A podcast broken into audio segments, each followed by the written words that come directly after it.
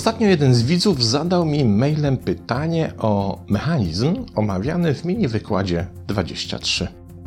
A dokładnie o to, czy nie da się tego mechanizmu wyjaśnić prościej.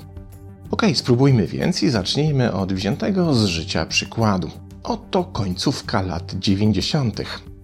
W redakcji jednej z lokalnych gazet powstaje pomysł na reportaż z premiery filmu Pantadeusz Andrzeja Wajdy.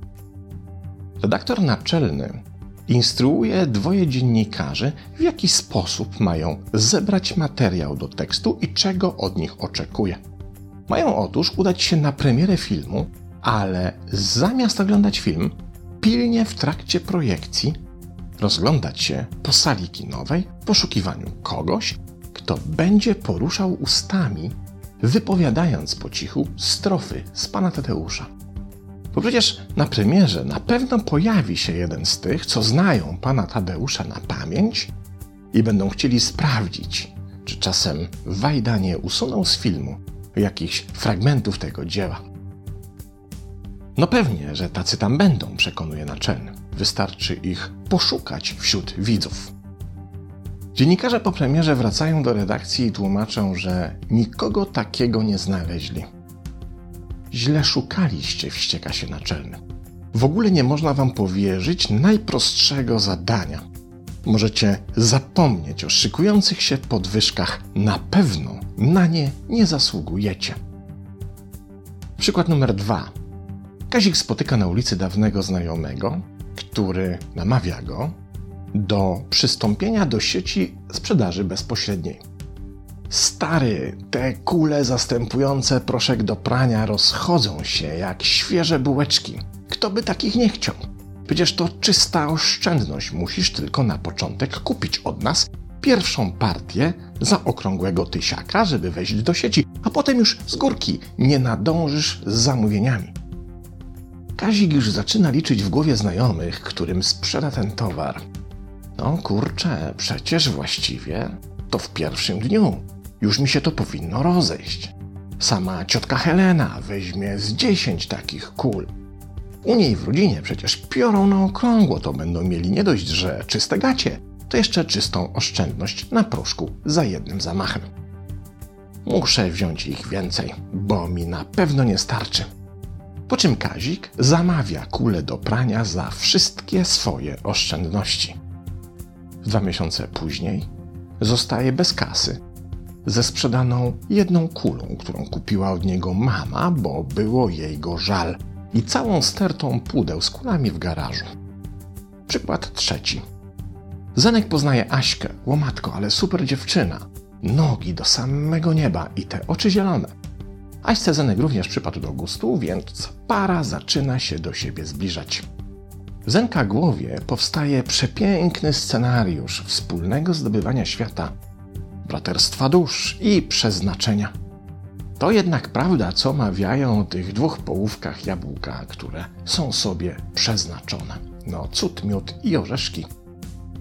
Mija kilka miesięcy i zapał u Zenka zaczyna opadać, gdy z każdym dniem odkrywa, że Aśka mogłaby zostać wystawiona w serw pod Paryżem, tuż obok wzorca metra i robić tam za wzorzec wredoty.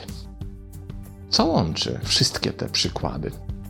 Otóż w każdym z nich mamy do czynienia z dość sporą dawką zaklinania rzeczywistości.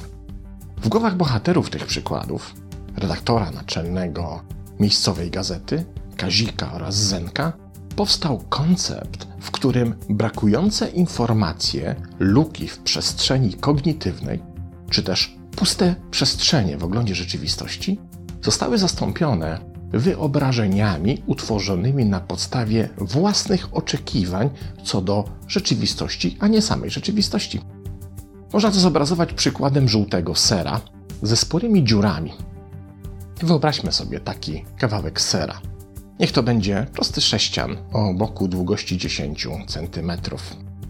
Trzymamy więc w dłoniach kawałek sera zajmujący powierzchnię 1000 cm2 co wynika z prostego matematycznego rachunku podniesienia 10 do trzeciej potęgi. Czy aby na pewno to, co trzymamy w dłoniach, to 1000 cm sześciennych sera? Otóż nie, bo mimo iż objętość całej sześciennej kostki na to wskazuje, w środku występuje sporo pustej przestrzeni, tworzonej przez dziury w serze. Kiedy mielibyśmy możliwość porównać naszą kostkę dziurawego sera i taką samą kostkę sera jednak bez dziur, to wystarczyłoby obydwa sześciany zważyć, by zobaczyć, jak wielka jest pomiędzy nimi różnica. Wówczas, po dokonaniu takiego pomiaru, pojawiłby się w nas pewien rodzaj rozczarowania. To, co wyglądało na 1000 cm3, okazało się tak naprawdę o 15% mniejsze, bo właśnie te 15% objętości naszego podziurawionego sera stanowiły puste przestrzenie. To odkrycie, że nasz ser nie jest taki fajny i kompletny, jak myśleliśmy, zaczyna rodzić określony rodzaj psychologicznego napięcia, które jest na tyle dyskomfortowe, że najchętniej pozbylibyśmy się go z systemu. To prosta zasada. Kupując ser, uznaliśmy, że płacimy za 100%, a nie zaledwie 85%, więc trzeba teraz to jakoś sobie wytłumaczyć, czy z tym napięciem poradzić. Jedną ze strategii naszego umysłu będzie wirtualne wypełnienie pustych przestrzeni w serze. Na przykład za pomocą stwierdzenia: Ależ ten ser dobry. To oczywiste, że musi być dziurawy, bo inaczej nie byłby dobry. Albo na przykład za pomocą jeszcze innego stwierdzenia, takiego jak te dziury to tylko iluzja, bo od zarania dziejów ludzie na kawałek sera mówią ser, a nie ser plus puste miejsca, czyli braki w serze. Zresztą tych strategii może być dość sporo, bo tworzymy je przez wiele lat. Jedne bardziej skuteczne, inne mniej, ale zawsze jest to indywidualny proces przynoszący nam konkretną, indywidualną, psychologiczną ulgę. Jednak niezależnie od naszych indywidualnych strategii, można powiedzieć, że wspólnym mianownikiem jest jakiś rodzaj uzupełniania luk w serze w procesie mającym miejsce w naszej głowie. Kiedy zaś ten proces jest zakończony, zaczynamy widzieć nasz ser jako kompletny sześcian, któremu nic nie brakuje. Wtedy nie ma już napięcia i czujemy się wreszcie komfortowo. Po jakimś czasie proces uzupełniania dziur w serze wyprzemy z pamięci, aby dyskomfort świadomości wybrakowanego sera nie mógł do nas wrócić.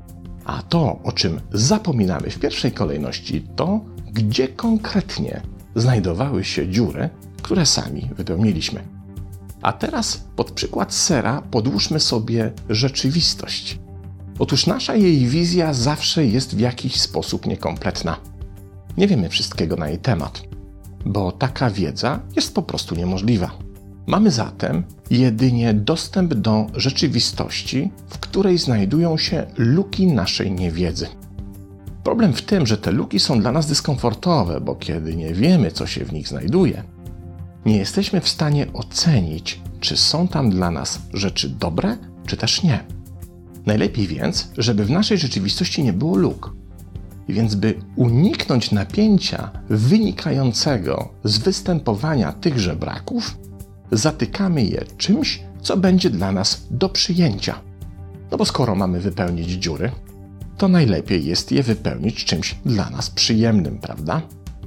I w ten właśnie sposób uzupełniamy według własnych potrzeb dziury w rzeczywistości, umieszczając tam nasze oczekiwania na jej temat. Czasem te oczekiwania są bardziej dyskomfortowe. To te sytuacje, w których destrukcyjnie dla nas samych karmimy się lękiem, oczekiwaniem, że coś pójdzie nie tak, że coś nam zagrozi czy przyniesie cierpienie. Czasem zaś, jak w naszych trzech przykładach, tym, co ma być dla nas komfortowe, a zatem ma potwierdzić nasze pomysły, idee, wyobraźnie, oczekiwania czy scenariusze. I problem nie leży w tym, że po jakimś czasie rzeczywistość może boleśnie nasze oczekiwania zweryfikować, ale tak naprawdę w tym, że w procesie wyparcia zapominamy, które miejsca w rzeczywistości były wcześniej puste i które zostały przez nas wypełnione.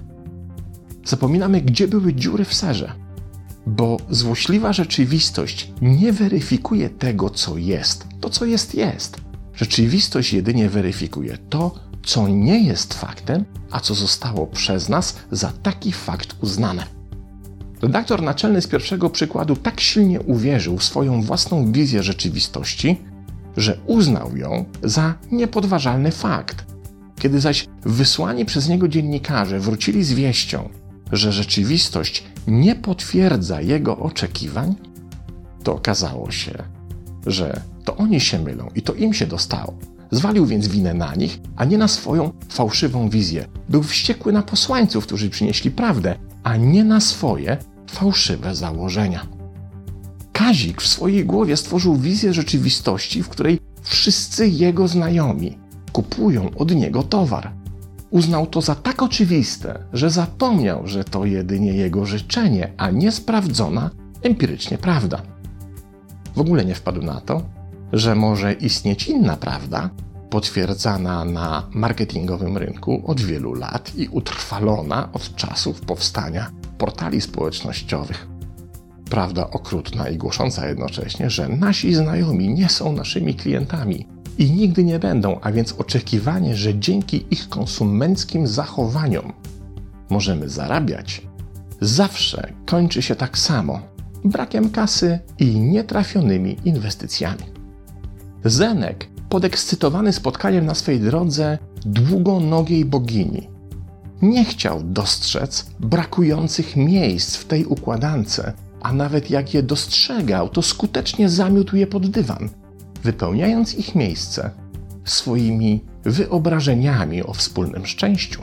Po czym zapomniał, ile z tych komplementów na temat swojej wybranki stworzył wyłącznie we własnej głowie.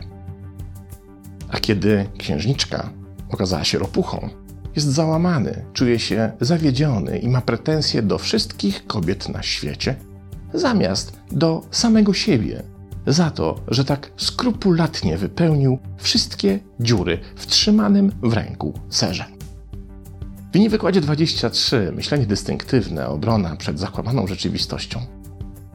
Kluczem do zrozumienia tego mechanizmu był proces domyślania się, mający na celu wyjaśnić te aspekty rzeczywistości, co do których nie mamy wiedzy i które są dla nas niezrozumiałe, niejasne czy też budzące określone emocje. Ten mechanizm działa dokładnie tak samo, nie tylko wówczas, kiedy domyślamy się tego, co brakuje, ale również wówczas, kiedy zastępujemy te braki naszymi oczekiwaniami, by istnienie tych braków nam nie doskwierało. Tam staraliśmy sobie wytłumaczyć, jak się rzeczy mają. Tutaj sobie niczego nie tłumaczymy. Tutaj wyłącznie rzeczy mają się mieć tak, jak chcemy, by to miało miejsce. Jednak istota tego mechanizmu jest taka sama. Po jakimś czasie zapominamy, co było przedmiotem naszych oczekiwań, a co rzeczywistością. Zapominamy, że ser miał dziury, w których znajdowały się miejscach i że to my je wypełniliśmy tym, co miało pokonać nasze poczucie dyskomfortu. Kiedy tak robimy, prawdopodobieństwo, że kiedyś obróci się to przeciwko nam, jest naprawdę bardzo wysokie, za co przyjdzie nam zapłacić rozczarowaniem czy bólem. Obrona przed tym mechanizmem jest zaś dokładnie taka sama jak w przypadku domyślania się czy tworzenia oczekiwań. To ćwiczenie się w świadomości tego, co jest faktem, a co jedynie tego faktu interpretacją. Co stanowi rzeczywistość, a co jest jedynie moim własnym oczekiwaniem wobec tej rzeczywistości. Jak się rzeczy naprawdę mają, a co jest jedynie moim życzeniem, by tak było. To trudne, mniej komfortowe niż byśmy chcieli, ale wielce uwalniające ćwiczenie, o czym zawsze warto pamiętać. Pozdrawiam.